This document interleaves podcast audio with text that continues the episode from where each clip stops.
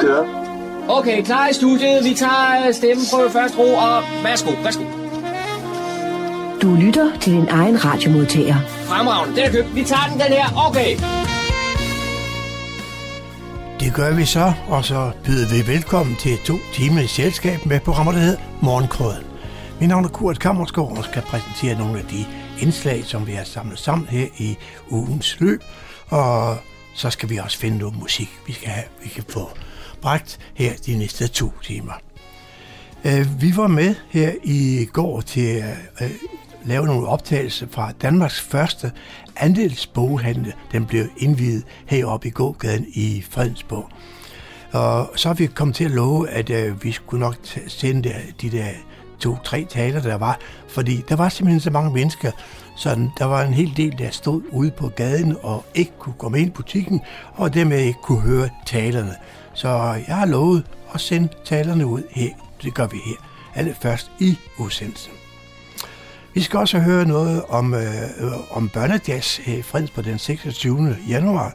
Det er Daniel kigge lidt på. Det hører vi også om før løbet af formiddagen.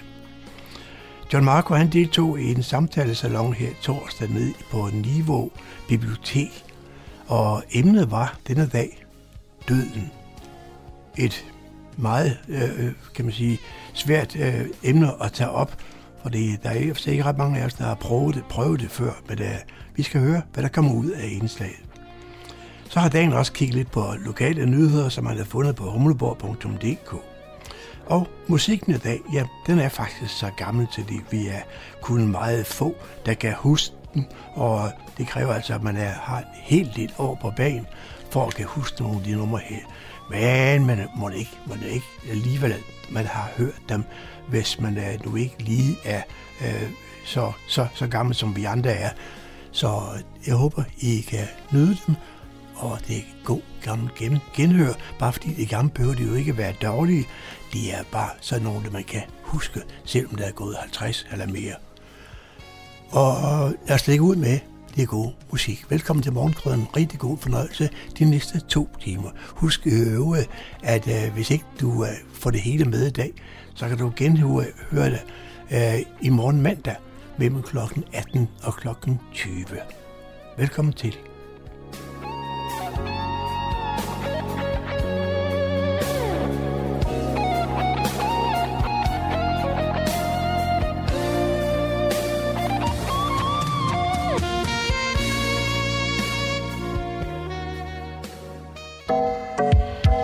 Lytter til morgenkrydderen. Lørdag formiddag var der meget stor rykke ind op i boghandlen op i Fredensborg Gågade. Det var i forbindelse med, at man skulle indvige Danmarks første andelsboghandel. Og det blev gjort med mané. Rigtig mange mennesker var mødt frem derop, og borgmesteren holdt tale, og jeg skal komme efter dig. Øh, der blev i øvrigt holdt en hel del taler. Tre i hvert fald. Og øh, der var de mange mennesker, der ikke kunne, kunne komme ind og høre dem, de måtte der stå ude på gaden.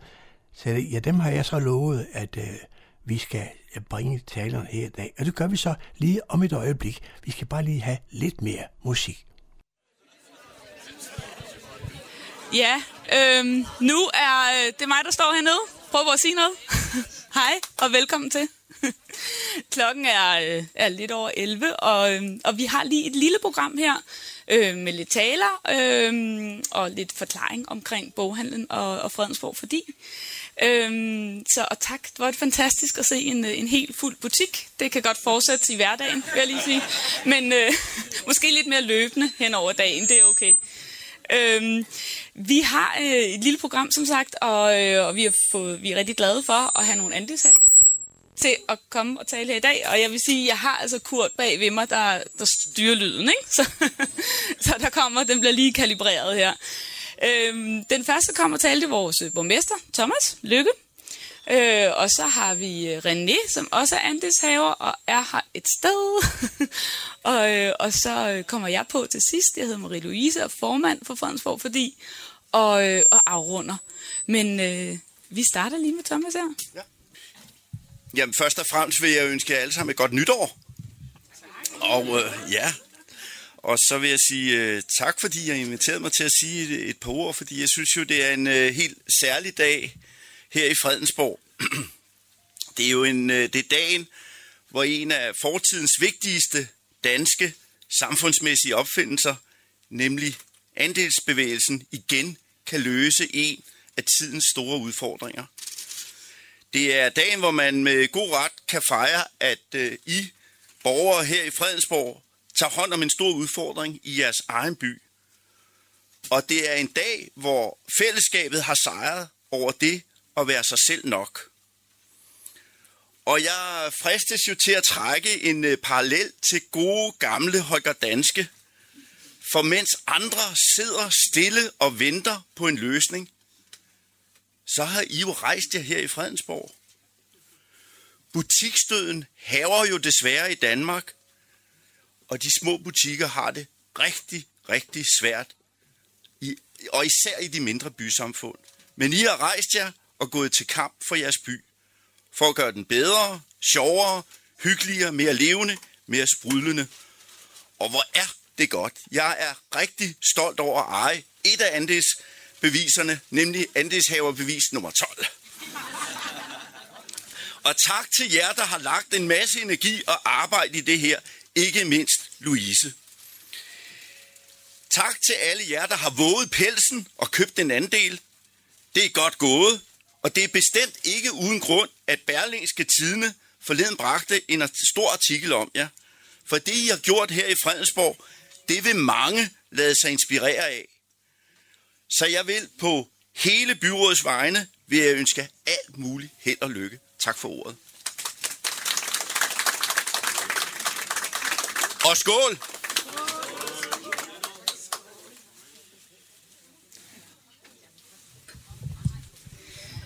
Så er vi også så heldige, at øh, René også gerne vil, øh, vil lige fortælle kort om, hvorfor, hvorfor fik han lyst til at, at købe en, en andel her i, øh, i Fredensborg, fordi øhm, og, øh, og det er jo sin, sin tid ting at, at komme til, til en by, øhm, hvor vi godt kan have det lidt med at tale i generationer.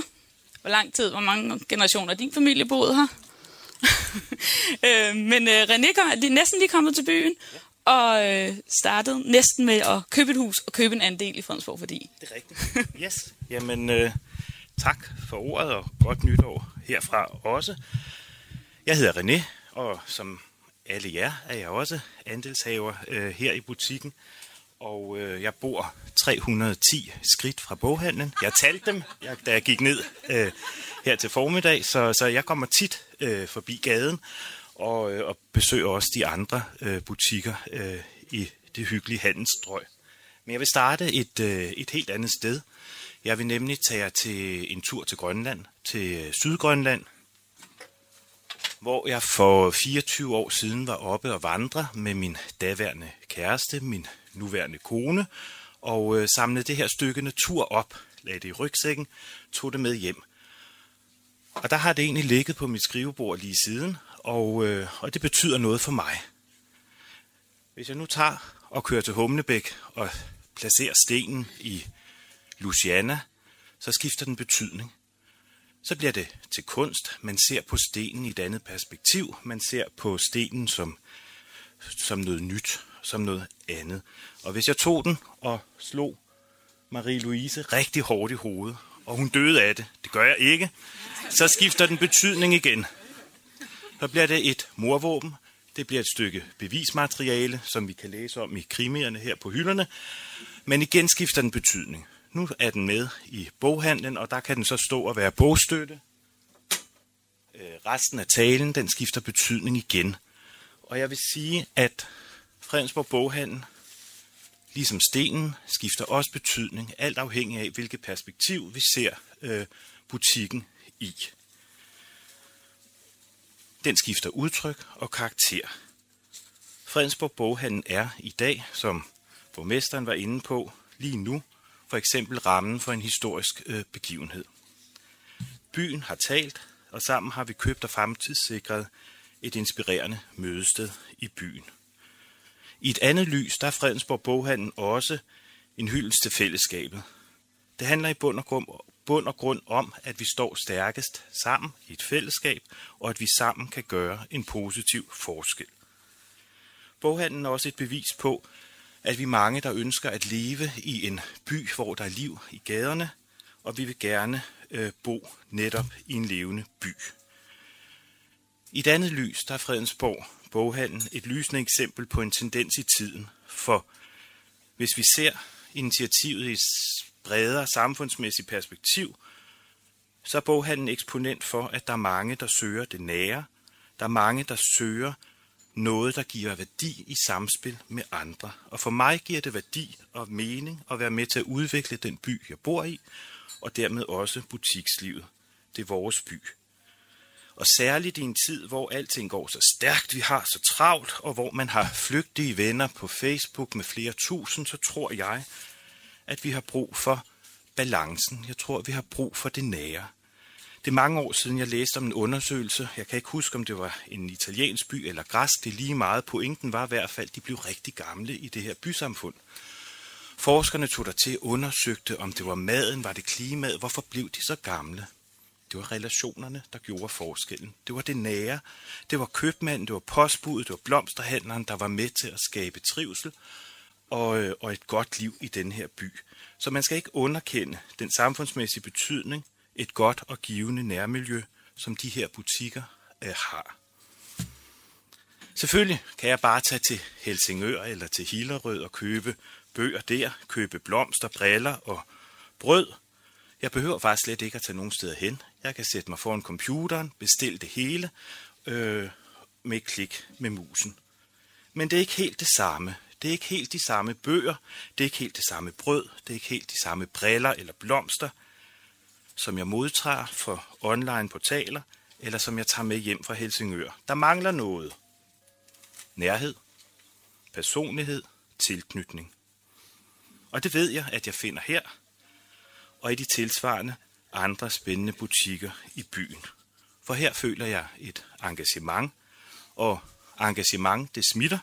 Det kender vi også fra andre arenaer. En fodboldkamp bliver bare meget bedre, når der scores et mål. I det rigtige mål, vel at mærke. Og jeg synes, at boghandleren er en scoring for byen, og der er god grund til at juble. Og som på fodboldsbanen, så kommer scoringen på et bagtæppe af et samarbejde. Scoringer kræver nemlig træning, commitment og øvelse. Og her må man sige, at bestyrelsen har gjort et formidabelt forarbejde. Tak for det. Tak til Marie-Louise, Christian, Camilla, Jonna, Andrea og Søren. Fredensborg Boghandel er et udtryk for et smittende og givende engagement, og det er netop det, vi behøver, hvis vi vil udvikle os, og hvis vi vil udvikle vores by. Så selvom man kan anskue boghandlen fra flere forskellige vinkler, tillægge den forskellige betydninger som med stenen, så tror jeg faktisk, og jeg håber også, at stedet her kan få lov til at være helt sin egen. Være præcis det sted, som det er. Et vedkommende og nærværende mødested i byen. Med venlighed bag skranken, gode titler på hylderne. Det skal vi værne om. Vi skal værne om det særlige, og Fredensborg Boghandel, det er noget særligt. Som I kan høre, så har jeg jo mange gode grunde for at være andelshaver her. I har tilsvarende gode grunde. For mig handler det også om det helt åbenlyse. Det handler om glæden ved litteratur. Det handler om duften af en god bog, om alle de ulæste eventyr. Det handler om mennesker, vi ikke har mødt endnu. Og det handler også om glæden ved en boghandel, som det her sted. Og så handler det om mødet med Heidi, Janette, Silke og Paul selvfølgelig, og den gode anbefaling. Det handler om relationen. Og så handler det om at handle. Her tænker jeg ikke kun om at købe bøger, men det handler faktisk, det handler det også om. og det skal vi huske. Og der er et godt tilbud herover, men det handler faktisk om at gøre noget. Det handler om at skabe forandring, og et kinesisk ordsprog, det lyder, tænd heller et lys, end at klage over mørket. Og Fredensborg Boghallen, det er faktisk et lys. Det er et lys, som mange har tændt sammen. Og der skal mere end en bogstøtte af Grønlands granit til at slukke lyset. Så tillykke til os. Tillykke med åbningen. Tillykke til byen. Der begynder et nyt spændende kapitel i Fredensborg Boghandels historie. Og tillykke og held og lykke til bestyrelsen. Jeg glæder mig til at følge udviklingen. Jeg glæder mig til at være en del af udviklingen sammen med alle jer andre. Og så glæder jeg mig over at bo i en by, hvor jeg mærker et engagement, hvor vi hilser på hinanden, hvor vi taler sammen, når vi mødes, hvor vi hjælper hinanden. En by, der i den grad viser rummelighed, og en by, hvor der også er plads til Danmarks vel nok første andelsboghandel. Skål og tillykke.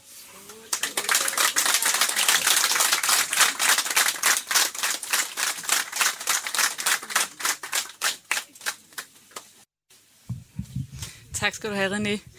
Jamen, øh, jeg har fået lov til at komme på her til sidst. og øh, måske lidt i tråd af det, du, øh, du øh, snakker om, René, her, så øh, vil jeg lige indlede med et øh, citat. Øh, forfatteren er ukendt for mig i hvert fald, øh, men, øh, men det lyder sådan her. Det er umuligt, sagde tvivlen. Det er farligt, sagde frygten. Det er unødigt, sagde fornuften. Gør det alligevel, viskede hjertet.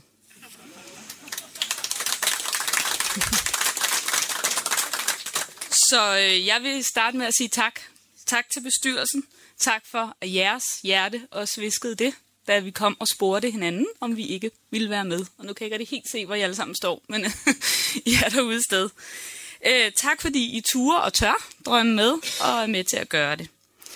Og der skal altså også lyde et, øh, et kæmpe tak til, øh, til jeres familie. Jeg har i hvert fald set nogen af jer her i dag. Øhm, for der har altså været tidspunkter, især her på det sidste, hvor, øh, hvor familierne ikke har set så meget af os derhjemme. Så tusind tak for den støtte. Og øh, nu nævnte øh, René lige kort bestyrelsen, men, øh, men jeg synes lige, vi skal prøve at få sat lidt, øh, lidt hoveder, lidt ansigter på her, hvis det kan lade sig gøre. Vi har en dræger her et sted. Øh, der er en hånd dernede. men øh, Andrea, udover at arbejde i det daglige med, med organisationsudvikling, så øh, er Andrea også den, der har ansvaret i bestyrelsen omkring personalet. Og, og vi har også Christian her, øh, og, og der vil jeg sige, det er rigtig nok samme efternavn som mig, men det er min fætter, det er ikke min mand. Vi kan bare lige tage den sådan helt... Øh. Så, øh, og Christian er jurist øh, og arbejder i bestyrelsen som sekretær, og selvfølgelig også med juridiske aspekter. Øh, og så har vi Jonas, som måske står dernede. Yes. som, øh, som i de daglige, øh, og der, nu ser jeg øh, virkelig heldigvis er pensionist, fordi det betyder jo, at der er noget tid, hvor vi andre er på arbejde, så er Jonna er en, også en af dem, der kan hjælpe med, når der er noget, der er presserende. Men Jonna er jo også, og har været rigtig mange år, byens formand i brusen, så da vi læste, at øh, Johnny desværre måtte stoppe i brusen, og jeg vil sige desværre, så var vi jo ikke sene til at spørge hende, om hun øh, ikke også ville være med her. Så Johnny er jo dengang også garanten for, hvordan vi får udlevet vores andelstanke. Så har vi øh, Søren, øh, som jeg måske så hernede. Ja. øhm, og Søren øh, er heldigvis også pensionist igen, med at vi lige kan få dækket de 24 timer her. Men udover det, så, så er Søren hentet, hentet øh, ind udefra, udenbys fra, da Søren bor i Hillerød, og har været tidligere boghandler, og det er også rigtig, rigtig rart at have en med i bestyrelsen, der virkelig har insider information omkring øh, branchen. Og så er der jo mig, jeg hedder Marie-Louise, og øh, det er faktisk kun øh, min familie, der kalder mig Louise Thomas. Hvis... Ja, godt. Det var bare... Jamen, det er, rart, det er rart at have den nærhed. Altså, det... Men øh, ja, jeg arbejder med byudvikling i mit eget firma, og ellers er jeg jo formand her i, øh, i bestyrelsen. Så det var, det var også øh, i bestyrelsen. Ja, Camilla. Undskyld, det er fordi, jeg stod og kiggede på Camilla. Sorry. Så er der Camilla, ja, som øh, arbejder dagligt med marketing og har det ansvar i bestyrelsen omkring kommunikation og, og kasserrollen også i bestyrelsen. Sorry. Men tak til, til alle jer. Og øhm, så er der altså også dem, der skal sige tak til, som vi løbende har bedt om hjælp. Øh, der var den der februaraften, hvor jeg fik passeret Beate op, og jeg tror Beate står lige hernede, ja. Og var sådan, nu skulle du lige høre her, vi er nogen, der går og tænker på det her, denne her idé. Kunne du hjælpe os med grafik og noget logo? Så det er faktisk Beate, der har lavet logoet, både til boghandlen og til Fredensborg Fordi, og har hjulpet os rigtig meget med det, så tusind, tusind tak for det, Beate. Øhm, vi har også Axel, jeg ved ikke om Axel er her i dag. Jeg hørte sidst, at han måske var på vej på ferie, men Axel G. Kommunikation, som har hjulpet med at trykke flyers og lave roll-up til os. Vi har Christina fra øh, Bajseres Dam, der lavede det fine udstillingsvindue til os, da vi gik i luften. Øhm, vi har Kjeld fra Handelsbanken, som øh, udover at godt vil lave en konto til os, også sørget for at, at sponsorere den for os, og der kommer takken. så det er jo rigtig dejligt. Så har vi Bue fra Vildenbæk Rådgivning, som øh, brugte en meget lang lørdag med os sidste weekend. Øhm, og jeg ved ikke, om han er her i dag. Nej. Øh, men, men og han hjalp med at, at bygge rundt og lave hele omrykningen her, og save til og væg og alt muligt. Så det er simpelthen så skønt med al den hjælp. Og så er der også Ivar, og jeg ved ikke, om Ivar er her i dag, men som også sagde, jamen jeg vil da godt få hængt de nye skilte op. Jeg ved ikke, om jeg se det nye øh, skilte, der er kommet op med vores andelsbutik. Og det har simpelthen været så fantastisk at opleve, når vi har bedt om hjælp, at, øh, at den er, øh, er kommet øh, uden ja, så hurtigt. Så, øh, så det har været helt fantastisk. Men, men der er jo også dem, for hvem vi ikke kunne have gjort det her, og som ret hurtigt også blev involveret. Jeg tror måske faktisk, de var de første, der så den mail, vi sendte til, til Paul. Øhm, men, men hvis de ikke havde sagt ja og været med på ideen, så stod vi ikke her i dag. Fordi at, at også bestyrelsen kan ikke drive en boghandel i det daglige. Så Jeanette, tusind tak, fordi du var med på ideen. Og Heidi, tusind tak også for dig. Og Silke, Mathilde er her ikke i dag, vel? Men både Silke og Mathilde, tak for det.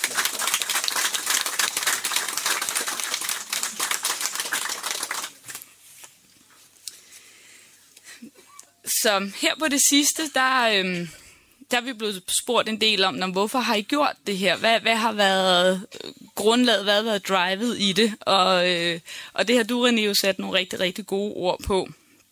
Øhm, så jeg vil derfor afslutte med at citere en, en forfatter, Øhm, og det er noget, jeg er faktisk lidt usikker på, om jeg udtaler navnet rigtigt her. Men Tani Selassie, som, øh, som spørger, eller som siger, Don't ask me where I'm from, ask me where I feel local.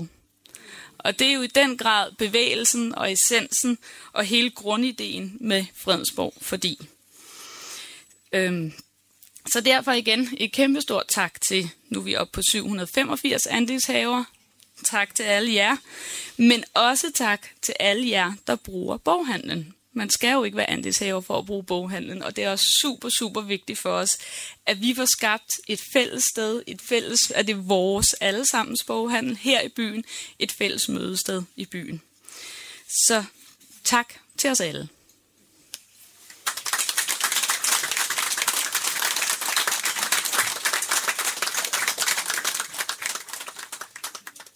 Du har stillet ind på Radio Humleborg, Fredensborgs lokalradio.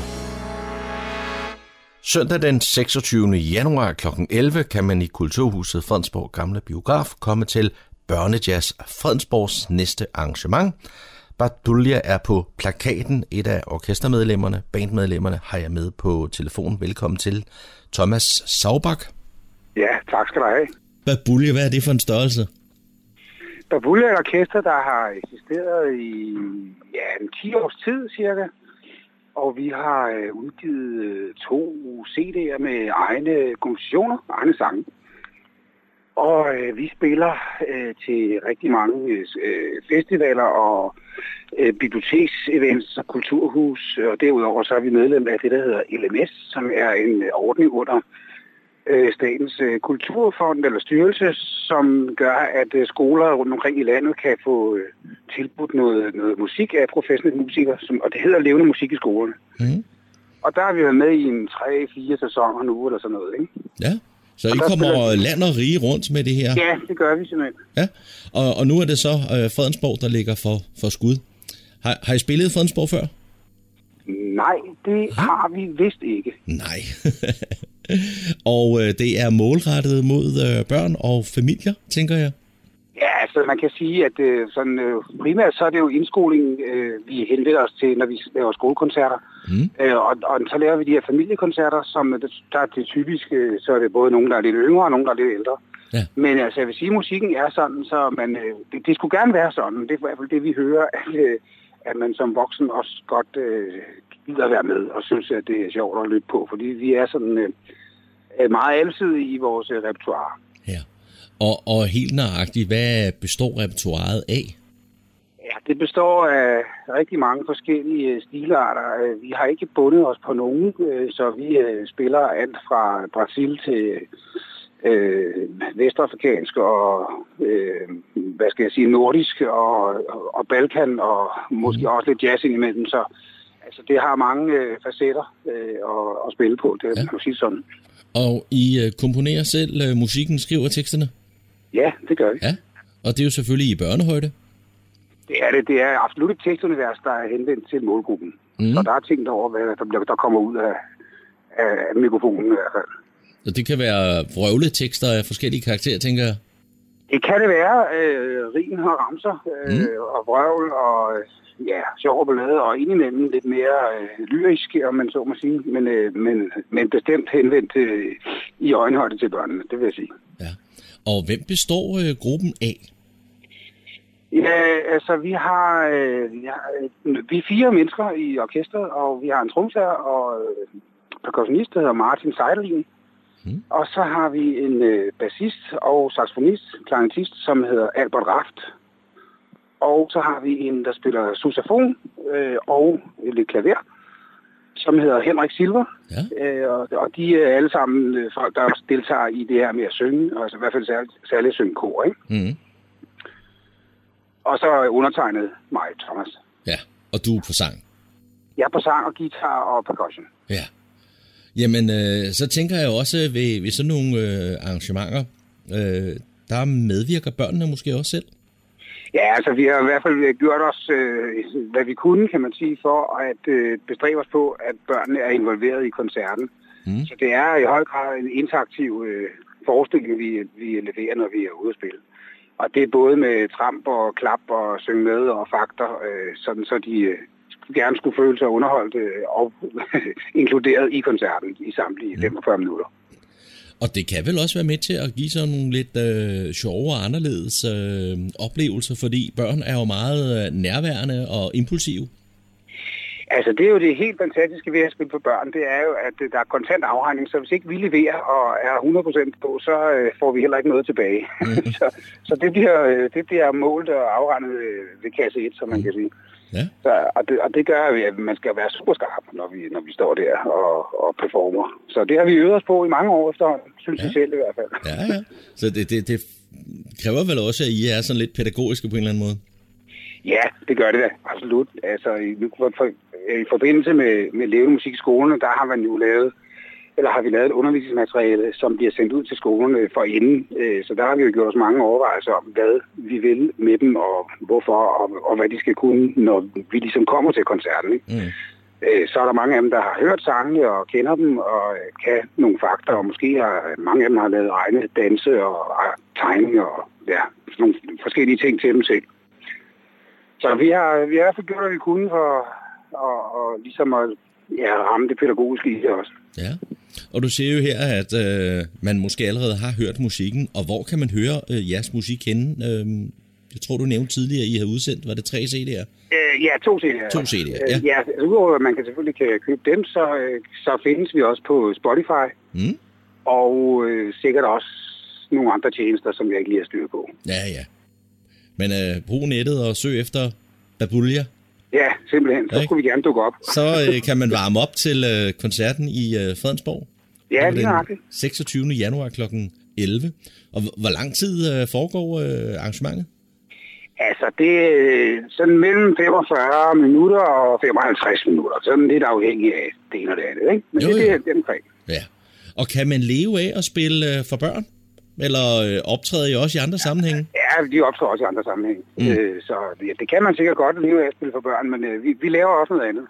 vi spiller for andre end, end, end børnene Ja. i andre øh, sammenhæng. Så, så ja, det gør vi. Ja. Jamen Thomas, jeg vil sige tak for informationen her. Om Jamen, øh, Bulja selv. er, og så øh, kan man varme op til, øh, til det arrangement, som sagt den 26. i Fredensborg Gamle Biograf. Ja, det er fornemt. Det glæder vi os til.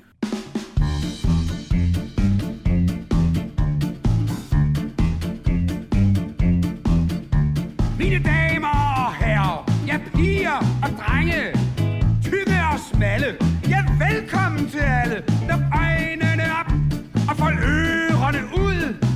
Og tro på os, når vi spiller her på klods. Stram dine baller ind men selen helt op Og giv nu lidt plads Så vi kan give den gas Vi er her kun kort Men vi elsker at lege Med sådan en som du Så bliv her lidt endnu der må du råbe og danse og le.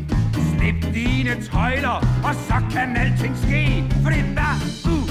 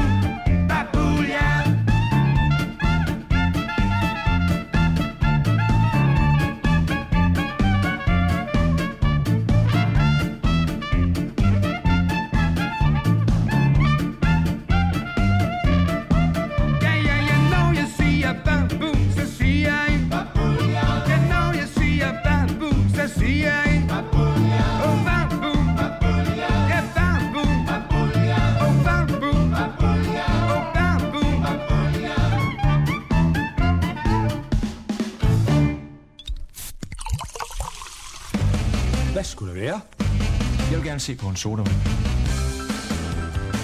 Det er næsten det eneste, vi ikke kan klare. Men vi kan servere god alsidig lokalradio her på Nordsjællands mest voksne lokalradio, Radio Humleborg. Så må det ikke også, der skulle være noget for dig. Jeg vil gerne have en pakket ind. Torsdag den 9. januar var der atter samtalesalon på biblioteket i Niveau. Denne gang var emnet døden. Nu giver vi ordet til bibliotekar på Niveau Bibliotek, Janette Jensen, der byder velkommen og fortæller lidt om arrangementet. Jamen hej og velkommen til, og godt nytår. Jeg er simpelthen så glad for at se så mange til samtalesalon øh, her i, i januar måned. Og en samtalesalon, som skal handle om døden. Det er jo lidt, nogen synes, et meget barskt emne. Øh, mit navn det er Janette, og jeg er bibliotekar her på stedet. Øh, og med mig i dag har jeg Ida, som I kan se deroppe, øh, som min lille hjælper. Øh, hun er bibliotekar, eller hun øh, arbejder som sædvanligvis op på Fredensborg Bibliotek. Øh, men, øh, men det vi skal i dag, det er jo samtalesalon. Og øh, jeg kan se en del nye ansigter her i dag, så jeg vil lige øh, fortælle lidt om, hvad det, hvad det går ud på. Øh, jeg og Ida også, må jeg godt have lov at sige, håber jeg, er stor tilhænger af samtalesalonger, fordi vi synes, øh, det er så fint det her med, at, at man får øvet det at tale med fremmede mennesker, om ikke bare det her med, "Nå, hvad laver du så, og hvor kommer du fra, og så dør samtalen nemlig ret hurtigt hen af min erfaring. Øh, og man får måske også nogle fordomme om, når hvis vedkommende siger, at hun er sygeplejerske, så ved man, om så er dit job sikkert stresset, og hvad ved jeg. Ikke? Man har lynhurtigt rigtig mange forestillinger om den her person. Øhm, og det er det, vi som med samtalesalon-konceptet gerne vil ud over, at, at vi har øh, på forhånd forberedt en række gode og spændende spørgsmål, håber jeg, øh, som kan være med til at, at blive lidt nysgerrig på den, der sidder over for jer, og, og blive nysgerrig på at stille de spørgsmål, som vi har, vi har forberedt. Og på den måde øh, tale lidt om lidt nogle dybere emner, som man ikke øh, sådan gør i, til daglig. Øh, så, så det handler også om det her med at blive bedre til at lytte. Hvad kommer der egentlig på den anden, hvad kommer der fra den anden side af bordet? Øh, I stedet for bare også at have klar på, jamen jeg skal også huske at sige det, jeg har på hjertet. Øh, så, så det er det her med at øve den demokratiske samtale, og også måske at få udviklet sine egne holdninger til ting lidt, og blive lidt stærkere på, hvad man selv mener, fordi at det her det er et rum, hvor man kan, man kan lufte sine holdninger, man kan få dem øh, trænet lidt og sådan på den måde. Så vi synes, det er et rigtig, rigtig fint koncept. Og ellers så går det ud på, at, øh, at vi, har, vi har også sådan nogle blande folk-teknikker, så det bliver jo, øh, der kommer en masse små samtaler og en, en lidt større og lidt dybere samtale til sidst. Så vi kommer til at blande jer lidt i dag også øh, på, forskellige, på forskellige vis. Øh, så vedkommende, I har talt med her til start, øh, kommer I måske ikke til at tale med igen i dag. Men som, som øh, ikke at holde en alt for stor tale om, hvad døden er for noget, fordi det er der sikkert mange filosofer, der har gjort bedre end mig, så vil jeg egentlig øh, gerne læse et lille digt for jer øh, af Tom Christensen, som I alle jo sikkert kender, det i hvert fald ham med herværk og sådan noget. Og den her øh, digtsamling, Den sidste lygte, har også vundet en af de store nationale priser. Jeg er ked af, jeg kan ikke huske, hvad for en pris det var. Men, øh, men øh, jeg vil gerne læse det her digt op, fordi at jeg synes, det er så fint med hensyn til også det her indledende spørgsmål. Hvorfor er døden så tabubelagt i vores samfund? For mig handler det her digt lidt om dødsangst. Det er i hvert fald min tolkning på det her digt, men det kan jo godt være, at I har en helt anden tolkning på det. Så ja, her kommer det i digt af Tom Christensen, der hedder Den sidste lygte. Ja, det var mit første møde med det store verdens øde. Da jeg stod, hvor gaden endte, hvor den sidste lygte brændte, og med øjne hede, våde, fattede denne dybe gåde, at på mark med byggegrunde kan ved aften ingen bunde. Jeg så lutter flammeringe, i det mørke svinge, og i midten var den sorte bundløshed som sorte porte. Den pupil, der vækker frygten, så man flygter hen til lygten, tæt til lygten, for i skæret at forlæ mod mørket vejret. Blæsten, der fra mørket åndede, var et verdensrum, som våndede, sig i uophørlig klage, jeg skal huske alle dage. Den var angst, som sad i håret, den var skæbne mig beskåret, så jeg vidste enten bunde eller bundløst gå til grunde. Jeg var dreng, jeg måtte flygte, ind i skæret fra min lygte, for at værne mig og væbne mig mod nat og blæst og skæbne, mig fra byggegrund og fældet, mod min lyse gade vældede. Lysets ring om lygtepælen slog uroligt kreds om sjælen. For den gamle lygte klirrede, og dens flamme stod forvirret, ganske lille, grøn i skæret, mens den åd af ilten været. Det var ingen tryghedsbolig, for dens kreds var for urolig, og med natten og dens uro var mig gadens lygte utro. Og af lys og mørke skræmmet, flygtede jeg da hjem til hjemmet. Dog i lag af sikre huse hørtes endnu rummet suse i mit nøglehul med liste. Men jeg vidste, men jeg vidste, hvad nu rummet end forkyndte, at den gode søvn begyndte. Jeg er taget til biblioteket i Niveau og sidder sammen med Janette, der er bibliotekar her på stedet. Og Janette, i dag har I det, der hedder samtale salon, og emnet det er? Øh, det er døden. Vi samtaler om døden i dag. Som sagt, så er jeg til samtale salon om døden. Og Jeanette, det er jo et emne, der kan godt kan være lidt svært at få taget hul på. Øh, ja, som, som jeg ser det, er det, kan det godt være meget tabubelagt at tale om, om døden i vores samfund i dag. I hvert fald, da jeg øh, fortalte det til mine kollegaer sådan rundt og bredt omkring, så var de sådan meget sådan, ej, det kan man da ikke. Det er da for barsk, og det er da for, for trist og alt sådan noget. Så, øhm, så ja, Det, det, det kan også føles meget modigt at skulle, skulle lave pressemeddelelser og alt muligt om, nu skal vi samtale om døden. Men jeg må sige, at når jeg så ser over dem, der så er kommet i dag, jeg er meget overvældet over det deltagerantal, der er dukket op. Så folk, de ønsker at tale om døden. De ønsker at tale om det her, som måske alligevel ikke er så tabubelagt alligevel. Jeg fornemmer jo, at dialogen er helt fantastisk. Nu har jeg selv siddet og talt sammen med flere af de personer, der er mødt op her, og øh, der er ikke nogen, der ligesom lægger noget under stolen.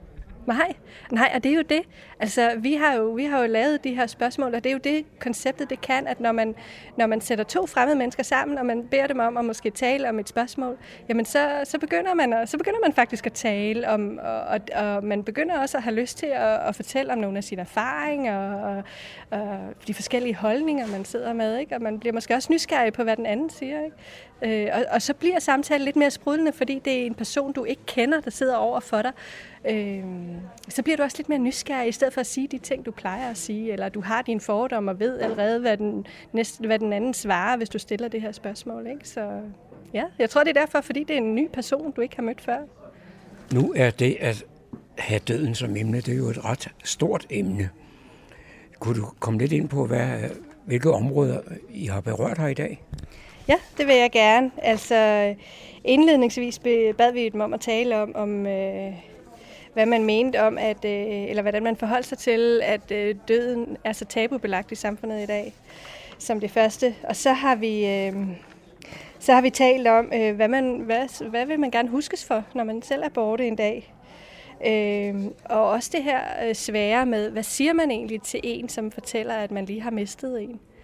Øh, så har vi spørgsmål som, har, har dit forhold til døden ændret sig med alderen? Det kan jo også godt være, forestiller jeg mig, at som yngre, der var man mere sådan modig og tænkte, man var udødelig, ikke? og det kan man måske mærke med alderen, at man bliver, bliver mere og mere dødelig. Ikke? Øhm, og så sådan nogle ting som, hvad kan vi lære øh, fra andre kulturer eller religioner om, hvordan døden håndteres? Og også det mere sådan spirituelle, hvad kommer efter døden? Ja, så sådan meget bredt rundt omkring døden. Men når man nu afslutter sådan en samtale så langt som den i dag, så kan der vel ikke være nogen egentlig konklusion på, hvad man har fået ud af det? Nej, det er det ikke. Og jeg har, jeg har tænkt mig at spørge deltagerne i dag, hvad, hvad de har fået ud af det, og hvad de har synes om det, om de har, om de har fået nogle nye indsigter, eller om, de, om der er noget, der sådan særligt overraskede dem. Men, men samtidig ser jeg også de samtaler, de nu har, som, som et lille fortroligt rum, så, så de skal jo ikke udpassionere den anden, som de har talt, eller udfritte, hvad de har hørt og sådan noget. Vel? Så det er også sådan lidt en balancegang, hvor meget man skal have dem til at fortælle. Ja. Så nej, en egentlig konklusion bliver det ikke. Hvornår har I startet disse samtalecaféer? Uh, ligger, det, uh, ligger det to år tilbage nu, eller sådan noget, tror jeg, hvor vi startede det op som, sammen med uh, Fredensborg-arkiverne, hvor vi lavede nogle øh, sessioner, fordi at der også var et national kampagne omkring at skulle indsamle erindringer for folk, som lever i dag. Uh, så, så gjorde vi det på den måde med, at så skulle man tale om juleminder, barndomsminder og sådan nogle forskellige ting. Øh, vi afholdt nogle samtalesalonger i hvert bysamfund, men, men jeg tror, at dengang kendte folk overhovedet ikke konceptet, så de var, de var totalt et flop. Der kom ingen. Så prøvede vi efterfølgende sæsonen efter at afholde faktisk de samme øh, spørgsmål og de samme temaer, men ude på dagcentrene. Øh, fordi vi jo stadigvæk, øh, arkiverne var stadigvæk interesserede i at indsamle erindringer, og vi var interesserede i at afprøve det her samtalekoncept, som vi, øh, vi havde store forventninger til, øh, hvad, hvad det kunne med hensyn til den her demokratiske samtale og øve det og, og tale med nogen, som man måske har fordom omkring. Så, så vi, vi, vi var ret begejstrede for, at dagsenderen de gerne ville med til at afprøve konceptet sammen med os. Og det synes jeg fungerede ret godt ude på dagcentrene også, og, og de ældre, som var derude, var også, øh, havde også nogle gode, øh, gode timer ud af det. Og ville ønske, at vi kunne komme igen og igen og igen.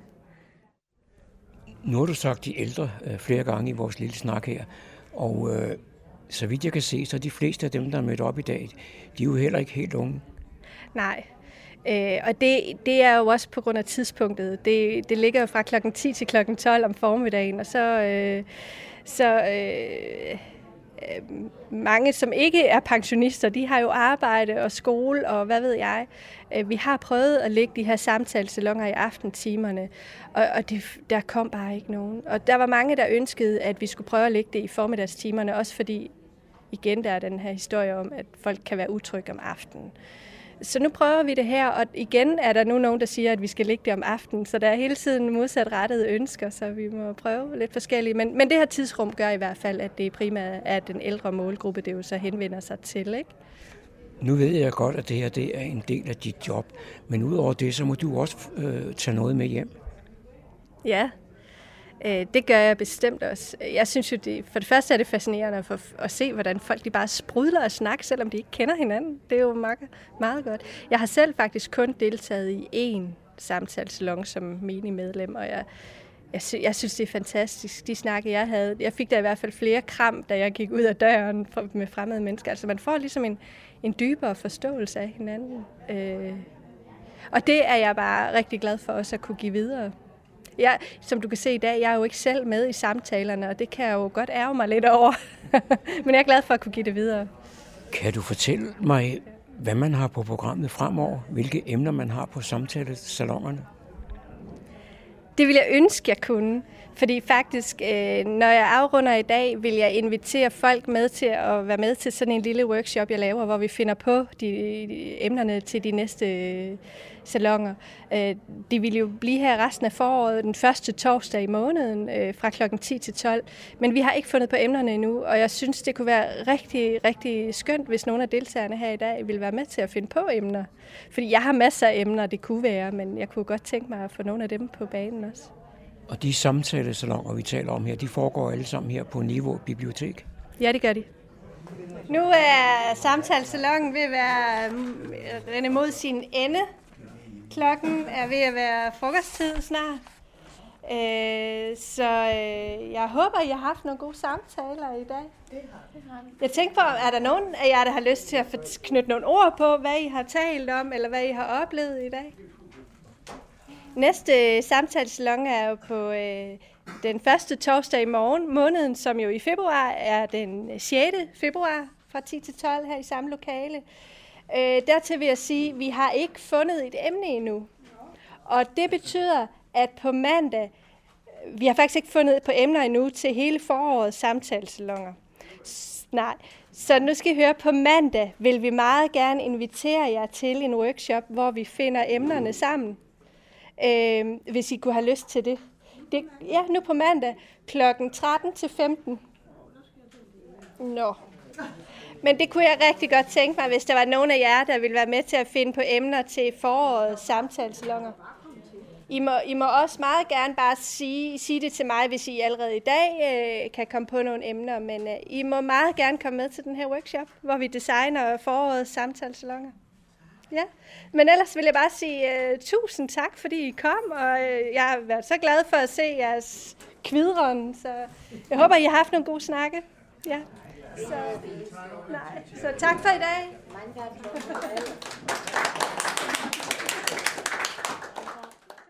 Det var John Marco, der havde produceret dette indslag. Så er det igen gået hen og blevet tid til lokale nyheder og kulturinformationer, hentet fra humleborg.dk. Jeg hedder Daniel Jørgensen. Og vi starter på kommunens anden største private arbejdsplads, nemlig Kunstmuseet Louisiana, som har ca. 300 ansatte. En del af dem har fået plads i en ny, smuk administrationsbygning ved vandkanten. Der erstatter udtjente pavilloner. Med over 750.000 årlige gæster er Louisiana den klart mest besøgte attraktion i Fredensborg Kommune.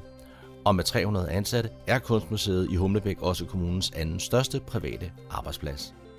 Bag murene med kunst, som alle kender, gemmer sig alle de funktioner, der normalt hører til på en stor arbejdsplads. Og som altid er Louisiana lykkedes med at tilpasse en flot ny bygning til de unikke omgivelser ved havet og vandet, så det hele passer sammen på bedste vis, udtaler borgmester Thomas Lykke Petersen, som sammen med repræsentanter for kommunens erhvervsliv besøgte kommunen en solrig vinterdag. Louisianas Økonomidirektør Carsten Skjødt uddyber i øvrigt, at deres fokus primært ligger på at give gæster gode oplevelser med kunsten, men der er naturligvis også en masse funktioner bagved, der bare skal køre og køre godt. I det nye projekthus har de fået bedre faciliteter til udvikling af udstillinger, de har fået deres første lavenergibygning, i de eksisterende bygninger reducerer de energiforbruget så godt de kan, og senest er der blevet skiftet LED-belysning næsten overalt, så der bruges mindre energi til belysning og klimastyring. Og for kunst skal vi til idræt. Fredensborg Kommune har fået 3 millioner kroner af Styrelsen for Arbejdsmarked og Rekruttering til et nyt projekt, hvor idrætsforeninger støtter medborgere med at blive aktive i foreningslivet. Udover de sociale og sundhedsmæssige gevinster er målet at styrke deltagernes tilknytning til arbejdslivet. Med projektet Hold On tager Fredensborg Kommune nu systematisk fat på at udbygge samarbejdet med idrætsforeningerne. Målet er, at flere af de borgere, der i dag er inaktive og udfordret i forhold til job og uddannelse, kan styrke både deres sundhed og muligheden for at få et arbejde. Projektet er forankret i sundhedsteamet i Center for Kultur, Fritid og Sundhed og skal udvikles til et samarbejde med frivillige foreninger. Følgende foreninger har allerede udvist interesse for at deltage i projekterne. Det er Fredensborg Boldklub, det er Øresund Tennis, Niveau Gymnastikforening, Niveau Trim og Fredensborg Atletik. Vi springer over Esrum Sø over til Nødebo, for for 16. gang byder Kulturhuset i Nødebo, nemlig Nødebo Kro, på orkestret Cross, Schack, Hemmer og Ostermand. Og det sker denne gang fredag den 17. januar kl. 21. Billy Cross og hans venner leverer god gammel rock og rull tilsat en passende mængde humør og uforlignelig spilleglæde. Det er en tradition, at man kan møde Cross, Schack og Ostermand på Nødebro Kro en februar i januar måned, og Krons lokaler plejer at være fyldt til bristepunktet. I 2017 udvidede de tre gamle legekammerater gruppen med Dan Hemmer, som også elsker rock and roll og rhythm and blues, og sammen får de musikken til at svinge på deres helt egen særlige måde. Billetter til musikken koster 250 kroner ved indgangen og 240 kroner i forsalg på hjemmesiden nødebo-kro.dk. Det er gratis for publikum med årskort. Der er kun ståpladser i salen. Det var, hvad vi havde fundet frem af nyheder og kulturinformationer for denne gang, hentet fra humleborg.dk. Jeg hedder Daniel Jørgensen.